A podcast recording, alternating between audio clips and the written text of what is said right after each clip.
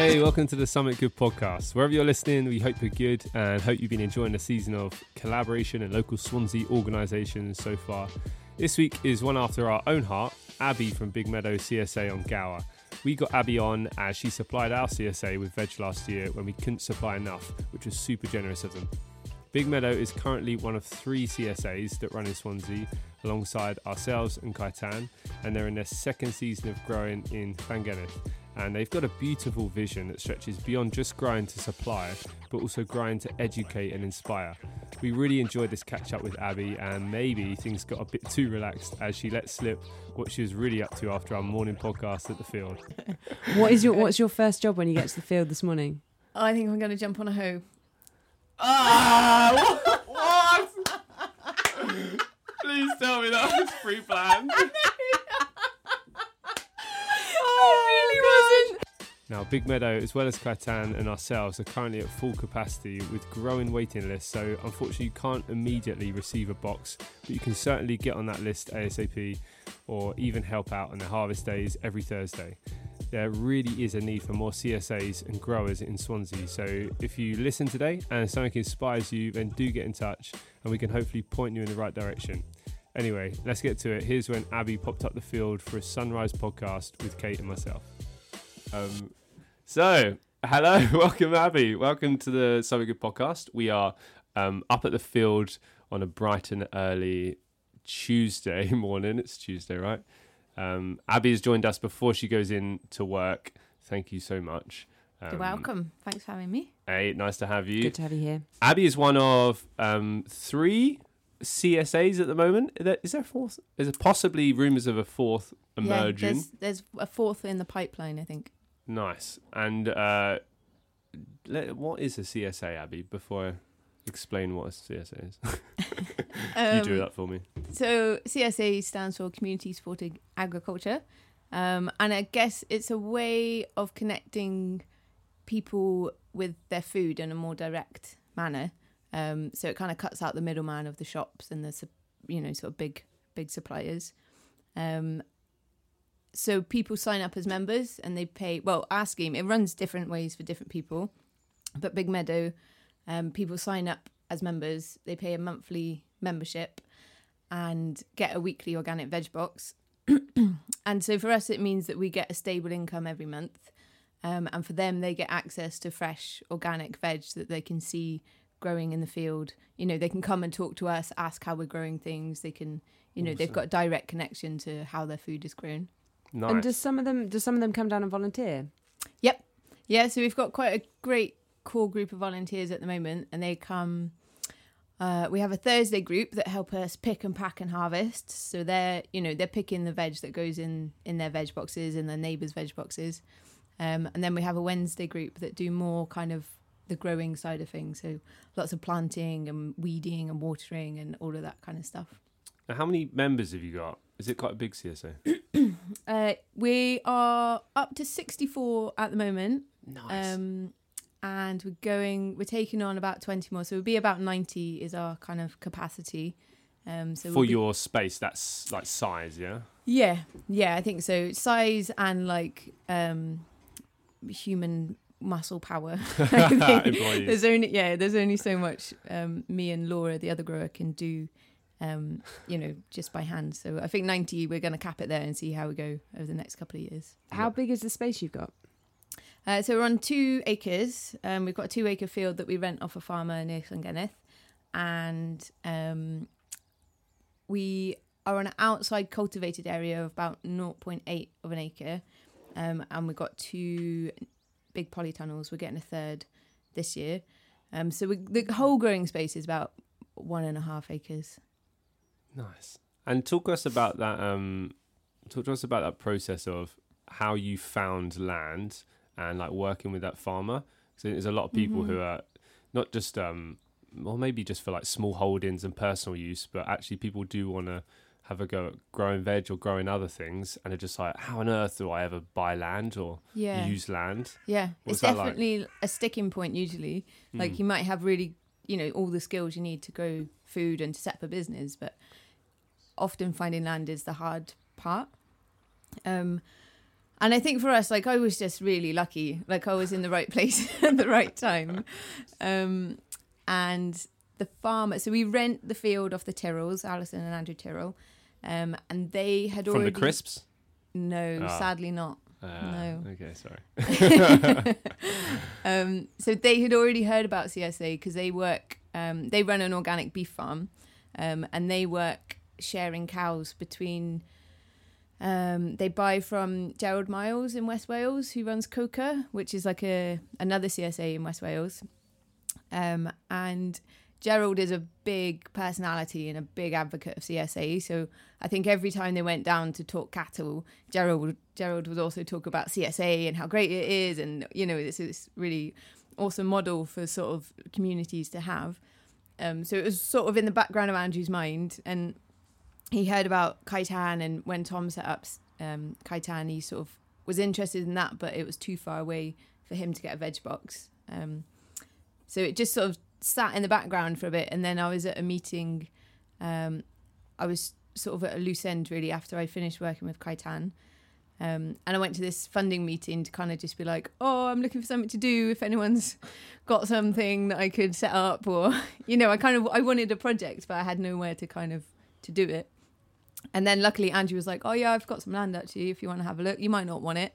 And I went to see the land and I was just completely blown away. It's like the best organic soil on Gower, I think. And it's so really it was, beautiful. It's certified organic, mm-hmm. yeah? Yeah, it's always Brilliant. Been organic. So the soil is just like, wow. It's prime. It's great. You must have been buzzing. I know, yeah, yeah. And you came in on sixty boxes, right? When you started, you were like... Bosh, two acres, sixty straight off, pretty much. Yes, it wasn't my intention. Like, it was terrifying. Like, I know. In my head, I was like, okay, we'll start with thirty-five boxes, and like that's loads. So we'll just see how it goes, be really slow, and da da da. And we started last year, and it was the everyone was in lockdown, and like after the first three weeks, we were up to sixty. And I was just like, okay, we need to stop now because I can't. Like, we're up to sixty-four because I'm really bad at saying no to people. So like, four people just yeah. got in. Like, um, yeah, it was really surprising. Like, it was really easy to find members. I think partly because of the pandemic, and partly because of where we are. Like, we're quite rural, so there's not many shops around. Um, and I think it's just part. People are becoming a bit more aware now of where the food comes from and how it's grown and what's important to them. Like, as part of their community, and I think C S A sort of fits that quite well. Yeah, and I guess your link, you said you worked previously at Kaitan, right? Mm-hmm. So it, was it almost like born out of Kaitan, would you say? Yeah, completely, yeah. And so you're able to utilise, I guess, they, because they've got a massive waiting list. I mean, all the C S As have a huge waiting list, yeah. but it's almost nice and easy to be able to pitch like, hey, we're doing a new one. If you're waiting, like yeah. jump onto ours. Yeah, totally. Support from that, right? Yeah. And I thought originally I would be growing for their waiting list because we wouldn't have enough people locally, but it's just been the total opposite. There's too many local really? people that want it that we Amazing. haven't been able to supply the waiting list. Um, and do you guys have a um, an area that people, is it like a fixed area that people can collect from, or is it anywhere? Do people come from quite far, or...? Yeah, so we have people pick up from the field. So we've now got a veg shed in the car park where people pick up. We When we first started, we just did it in this pop-up tent. And then we'd set out all the boxes each week and sort of move them as the sun moved the shade. Just spent hours moving boxes about ten centimetres this way to keep them in tent, the shade. It was a little yeah, pop-up yeah. tent, wasn't it? Yeah, yeah. yeah. We still use it now for groups and stuff because it's really handy in this weather. Um, so yeah, they pick up from the shed, and... I think the furthest away people come is sort of Marina in town. Wow. Um, That's which, like forty minute yeah, drive. Yeah, that's amazing. It's a trek. Yeah.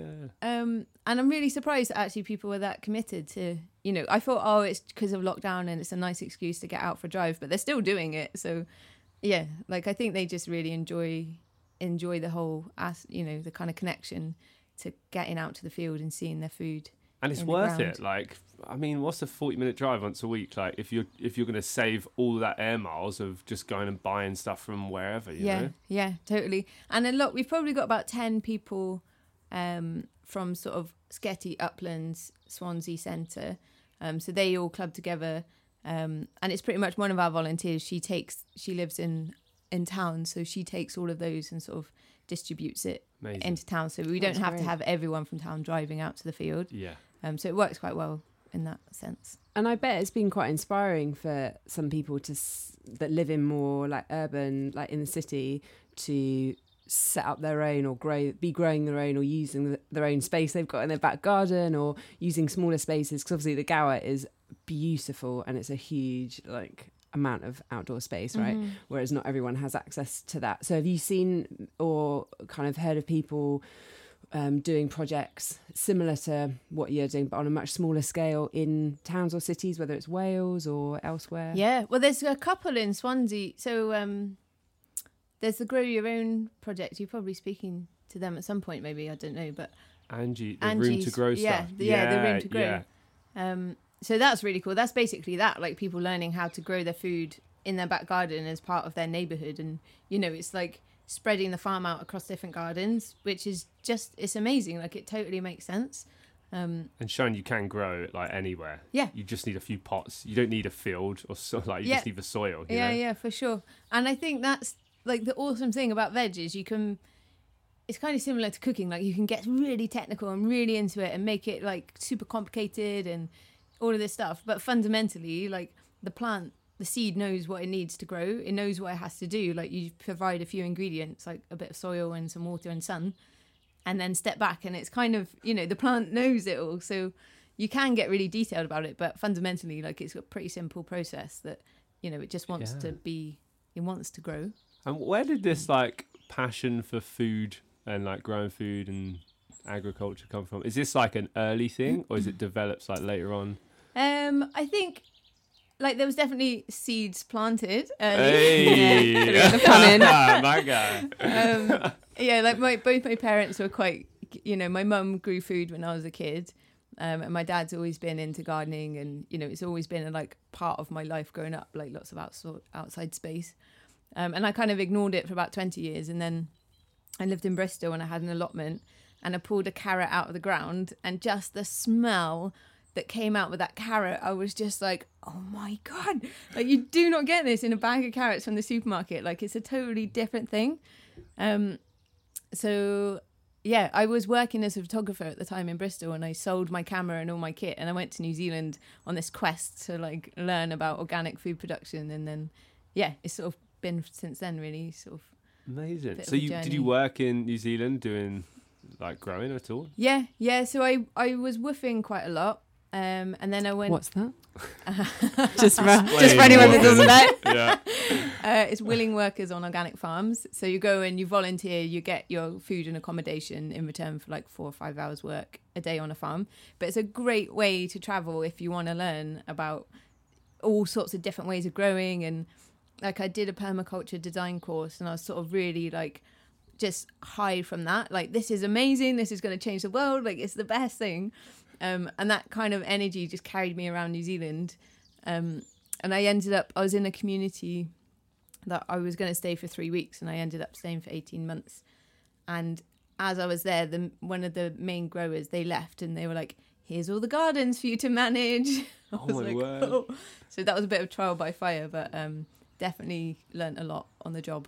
So you came back from New Zealand then, and did you link in with Kaitan? Because you're from you from Cornwall, Devon, aren't you? Somerset. Somerset. Yeah, Somerset lass. Um, so I came back from New Zealand, and then I moved to Scotland in the Isle of Mull. Of course you did. Uh, yeah.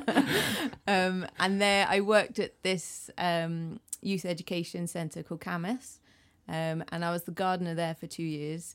Um, so we had like a small garden where we'd grow... Um, food for the for the youth groups that would come in, and sort of run food sessions and like get teenage kids kind of excited and inspired, and also just a bit connected to how food is grown and where it comes from. Like we I remember there was one kid that we were harvesting potatoes, and he was like, this is disgusting.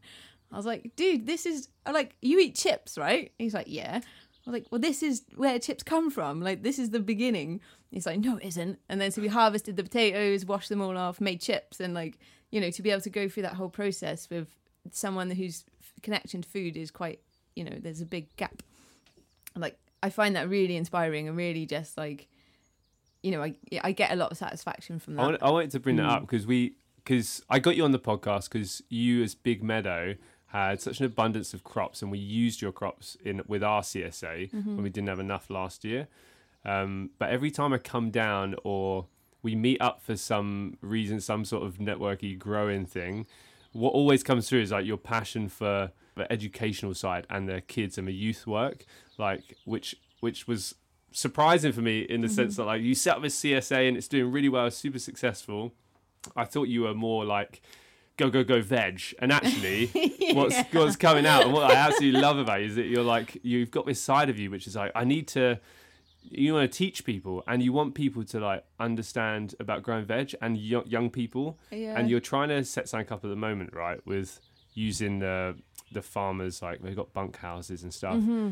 yeah. and making like, I don't know, tell us a bit about what you want to do there. So basically what, so one of the reasons I was also really excited about taking this field um, renting from the Tyrrells is because they've got these bunk houses that they rent out for sort of groups to come on holiday. And when I was leaving Scotland, I was like, oh, what am I going to do? And I had this kind of thought in the back of my mind, kind of combining veg growing and all the sort of youth work that I'd done at Camas, like some of the outdoor activities, like taking them kayaking and building fires on the beach and kind of integrating food and sort of um, kind of holistic well-being, I guess, into it. And that thought was just parked in the back of my mind for a couple of years. And then I met Andrew and saw the land and I was like, oh, this is where it could all, all these things are coming together. Um, so that's what we're doing this summer. We've got a group of ten young people. We're working with Platform, who are um, a youth, ref- they sort of get young people referred to them um, from all across Wales. Um, so we had our first youth group in May and they came from sort of Port Talbot, Bridgend, Carmarthen, all over the place. And they the idea is that they'll come to the field twice a week in the summer holidays and they'll learn, they'll, you know, they'll get hands-on experience about growing veg and sort of um, not necessarily the technical side of it, but more the like the joy that comes from lifting a carrot and then making a stir fry and eating it, you know, that just being connected to that whole process. Um, but we're also working with different sort of practitioners in Swansea to deliver different stuff. So um, we're hoping to get John and Aoife, who... who's been on your podcast, to do some sauerkraut stuff for us. Awesome. Um, and different youth workers and some people from Circus Eruption and, you know, just to kind of give like a whole sort of um, experience really, like they're kids that just need some good stuff to happen to them. Brilliant. And like, mm. you know, we've got the space to be able to offer that to people. That is so good. That's I didn't great. realize you were already cracking on. That's amazing. Yeah, yeah. It's, it's and so going. Are they going to stay as well? They're doing two days a week? Yes. Are you going to incorporate like a little staycation thing? Yeah, they'll have a staycation. Yes. It'll be at the end, so it'll be a two-night staycation um, amazing. At the field, which... yeah, hopefully we'll be totally fine. I haven't done a youth residential for a while, so I'm a little bit like, what have I let myself in for? But nice. I think it'll be great. You know, we can walk down to Sangatte Beach. We can go and do some like coasteering or just swimming in the sea, have a fire, make some pizzas. And yeah, just kind of like round off the experience with a really like on a high. Um, and then the the kind of big vision is to then... those young people to plan for the next year's group and to kind of be mentors for the next group of young people that come awesome. in. That's the sort of big vision. Um, if we can get that happening, that would be awesome. Nice. And what do you need? Are there, are there things you need right now? Are you looking to partner with any other like groups on Gower or? Yeah, definitely. Like I, I, what I really love about working on Gower and Swansea is that there's so many amazing people doing really amazing work that actually it's quite, it's just so nice to join forces and to, you know, to share all of that knowledge. Um, so, yeah, I mean, I guess we're always looking for young people who want to have, you know, young people in need, I guess, that kind of looking for um, an experience, um, just sort of get to be outside and do something practical. You know, the kind of rewards of that in itself are, are pretty good. Awesome. And, you know, you were saying earlier about the like wanting to close that gap between or connect people to like where their food's coming from and how often we are, you know, um, depending on, on on what your parents told you about food or your experiences growing up about food really shapes your like adult life, doesn't it? Of like mm-hmm. your relationship with, with um, whether it's fruit, veg, where you buy things from. Um, Is there anything that you think that we can be doing collectively, like within communities, within society, to like better close that gap, or um, initiatives that you've seen, like the one that you're doing, um, that people can get behind and support, or things they can do in their own neighbourhood with their own communities? Hmm. Um, yeah, I mean, I think there's there's loads and loads of different stuff out there that's going on, and like, um, I think this thing about connecting people together, like growing food, is a great way to bring people together. You sort of, you know, everyone's learning as they go along, but also you get to cook a load of food and eat it together at the end of the day, and that is like glue for communities and for people to kind of, yeah.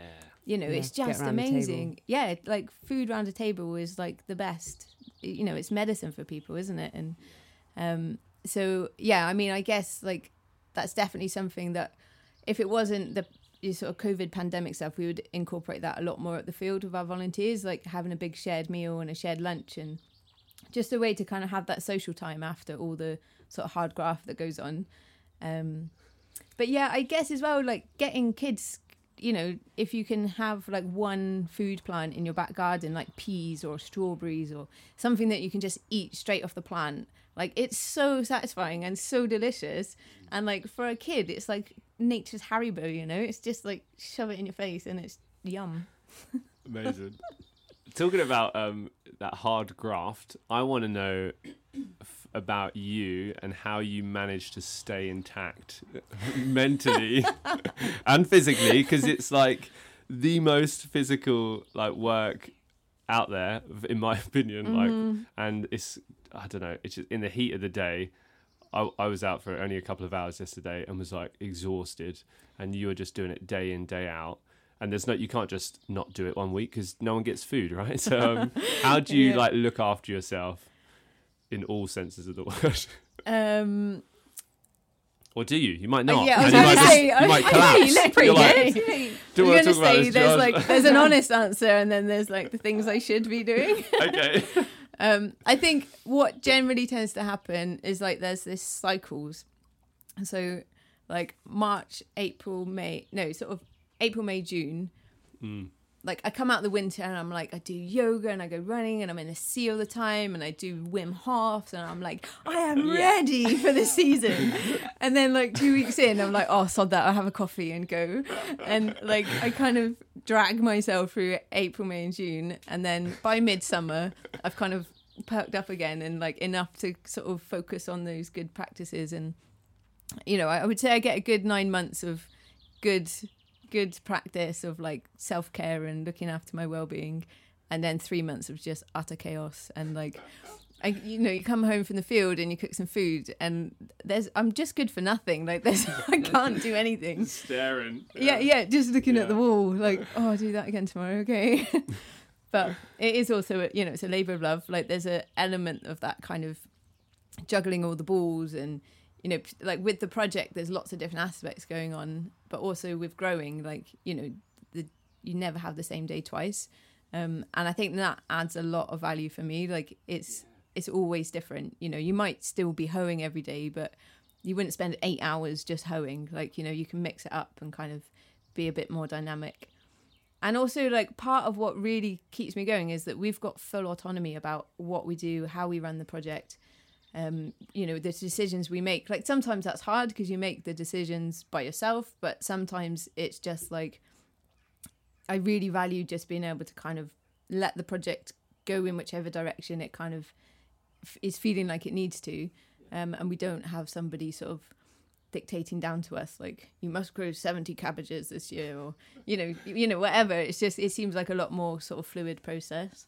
It's quite freeing, I imagine, like for mm-hmm. you. Nice. Yeah, definitely.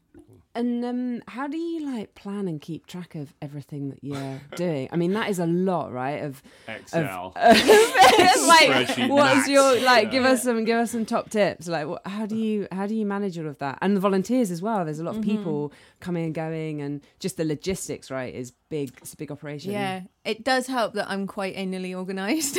Yes, like, just yeah, like colour coding. Yeah, I've got my crop plans are colour coded, and I find it so oh. satisfying. And no one ever sees it apart from me, but I know. We're going to attach coding... Abby's crop plans yeah. to the podcast notes so you can see. Yeah, yeah.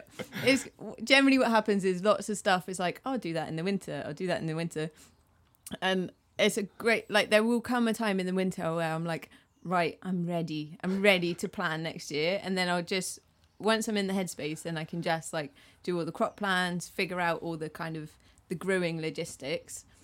And once that's done in the winter, I just trust this time of year, I trust in Winter Abbey that she knew what she was doing. And I don't second guess. I'm just like, that's what it says on this Excel sheet and that's what we're doing. That's what we're going with. Um, and sometimes that works and sometimes Winter Abbey wasn't quite on form. She had a bit too much mulled wine or yeah, yeah. was it? Yeah. A bit sloppy. Yeah. Going a bit like um, geeky on on like crop rotations, how do you do you have a bit of a process on what you rotate or what groups you rotate?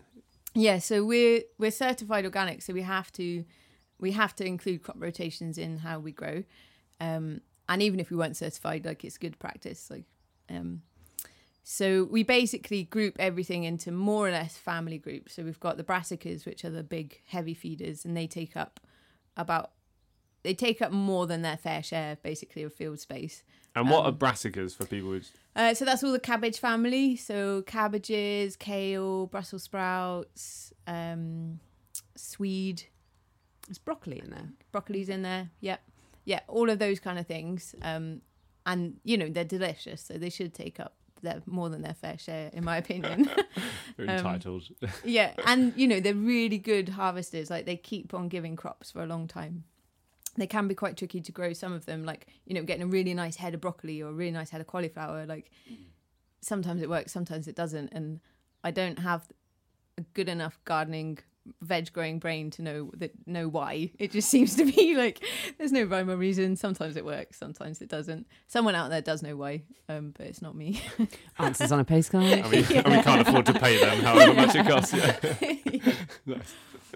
Yeah, so we do use a crop rotation. And like sometimes, like at the moment, the reason we stopped at ninety is that it gives us a bit of a buffer. So like this year, um, one of the sections that had, I think it was the squash last year, is now just down to green manure for a full season, just to put the fertility back into the soil. What's green manure? What's that? Um, so it's a living cover crop for the soil. Um, so it's different plants that you grow, one to cover the soil, but also to feed back into the soil. So some of them might have like um they might be nitrogen fixing, so they bring up nitrogen, they put it into the roots of the plant, and then you um you sort of mow the top of the green manure and that all rots back down into the soil. So you're sort of building fertility through the use of plants rather than, you know, you can, you know, we do add compost and manures and things, but this is another way to kind of let the soil recover a little bit. Um, so we're not harvesting any of the nutrients, you know, whereas if we harvest a cabbage, we're taking that fertility in, in the form of a cabbage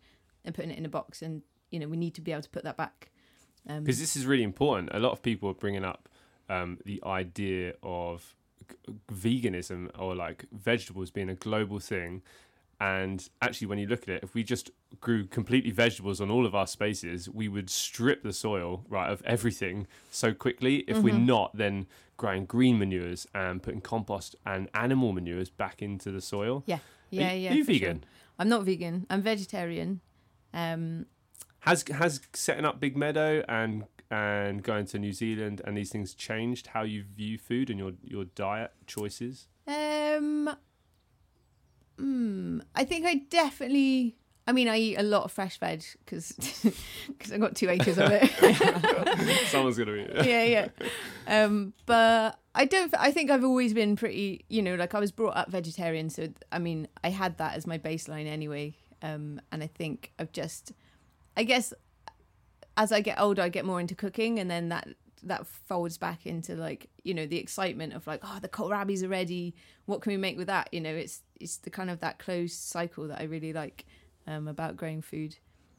Nice. Yeah. Do you guys have any um animals on the land sort of uh, um when you first went there to kind of clear it or cultivate it, or has it always just been for growing? Um it so before we were on there, it was part of a big sixteen acre field, um, which they used to graze their cattle and sheep. Um, and then the farmers fenced off a two acre section of that field for us. Um, so since we've been on there, there's not been any animals. Um, I Actually, would... I saw a sheep last oh, time yes. I came. Yeah, yeah. They're That's pretty randy. Like rogue animals. Rogue sheep. yeah. They like to jump that fence, right? yeah. yeah. There's not been any intentional animals. We do have like hares and rabbits, and those guys come in as well. Nice. Um, and I would love to get chickens, and you know, being able to cult- you know, incorporate animals into the system, because actually, like, I feel that they're part of the system. Like, it's part of a holistic way of growing. Like, animals add a lot. Um, to to how we grow, um, but because I don't live on site, it's it's not very practical. You know, if we have to shut the chickens away at night because of foxes and blah blah blah, like it's just, yeah, it's not practical really for us. Nice. And what's your uh, what are you cooking at the moment? When you get in from an um, epic, epic day, real food choices. Yeah, real food. Yeah. Real food. What's what's your um? I want to know what's what on like. your plate. What's on your... I want I, I want some. Is uh... it Neve who surprised us? The chef was like, yeah. "Oh, just beige potatoes, sausage yeah, yeah. rolls. Yeah. We'll have waffles." Potatoes. Do you know what? Like last summer, we would spend so Thursdays would be harvest days, and there'd be like fresh organic veg all over the place, and we're giving out all these fresh boxes to all these people, and they're like, "Yeah, this is amazing," and then I just like crawl into the van and go to the chip shop and just eat yeah. chips. I'm like, I don't want to see another kale plant yeah. right now. Well, a typical thing is like volunteers turning up. Uh, apparently, you got this a lot, like on a harvest day to harvest uh-huh. their fresh veg, and they'd turn up with loads of cake. Yes. And you'd all eat cake, yeah, yeah, and, uh, yeah. and then yeah. you'd go out and do. On the it, like our volunteer days run on cake, yeah. and like occasionally someone doesn't bring it in, and it's kind of this like silence on the tea table. Like, so what's the cake? With some kale. We'll all munch on kale. yeah. It's like post swims, isn't it? Go for a big swim in the sea yeah, and then just and then eat loads g- of biscuits and cake. Yeah. yeah. It's the incentive to kind of do the hard work in the first place. Yeah. Definitely. Yeah. Nice.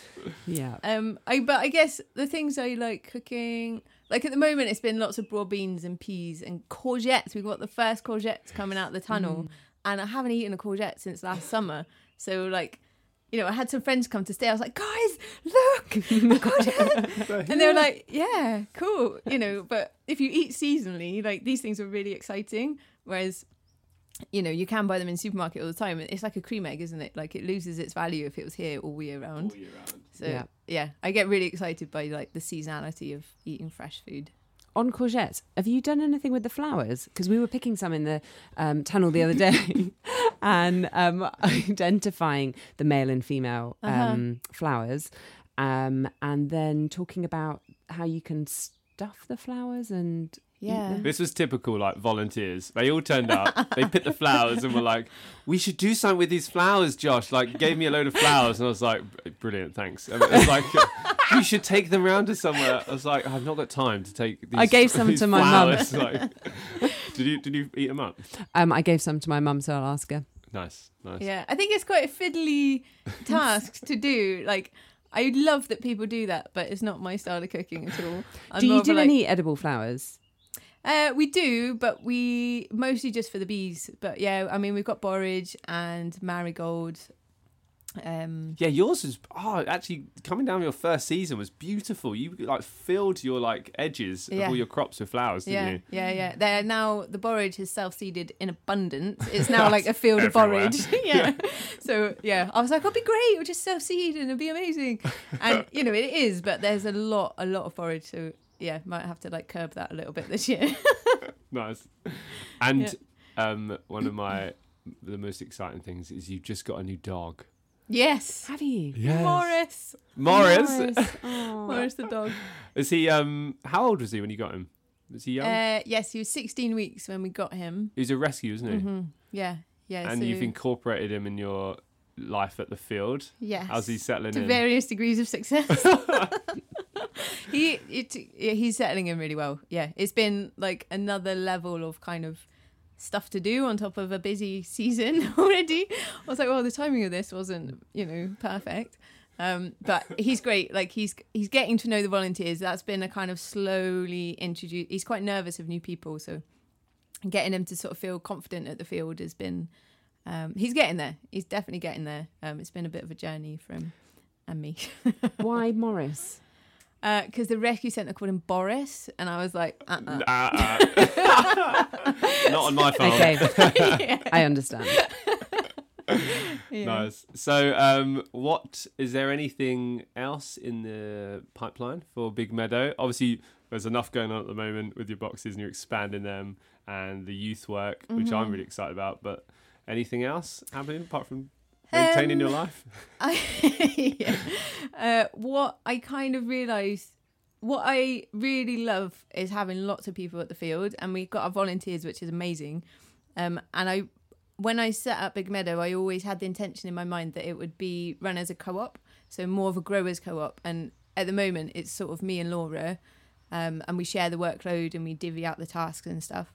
Um, but actually, I would, I've been hashing out a plan to try and employ someone, you know, a couple of days a week next summer. So, we, you know, the workloads, in all of the aspects of Big Meadow kind of spread across a few more people, because at the moment it's kind of a lot of the office, well, all of the office stuff is in my mind. And actually, it doesn't need to be like that. And I can, you know, I think if we did it more cooperatively, mm. it would function and kind of move forward in a more um, open, you know, be more open for different things to come in. Um, so yeah, I'm quite, I'm quite looking forward to sort of hopefully being able to employ someone else and um, yeah. yeah, sort of expand a bit more that way, like bring in some new ideas and uh, you know. And how can people find out more about you? So when that opportunity comes up, or you're looking to maybe recruit people or bring other volunteers or staff on board, how can people find that? Um, so we are on Facebook and Instagram, Big Meadow C S A. Um, we are in the process of making a website, but it's one of those things that waits till the winter now. Winter Abbey. Yeah, yeah, Winter Abbey will do that. Um, so yeah, mostly just Facebook and Instagram. I'm not the most social media savvy person, so if anyone wants to do our social media, great, come along. Brilliant, brilliant. Oh, yeah. And people can reach out to you and get in touch there. Yeah, yeah, yeah, for sure. They can just send a message, or uh, we've got a Gmail, big meadow c s a at gmail dot com. Awesome. awesome. Hey, thanks. thanks for joining us, Abby, yeah, so and nice giving us you. your, your morning. And we just wish you all the best with Big Meadow going forward. Thank you. And have a nice Tuesday day harvesting. Yeah. Hey, thanks for listening to this month's episode. If you want to get in touch with Abby, then I'll leave her contact details in the show notes and go drop her a line. Now, I hope you all have a wonderful week, whatever you're up to, and remember to grow something good.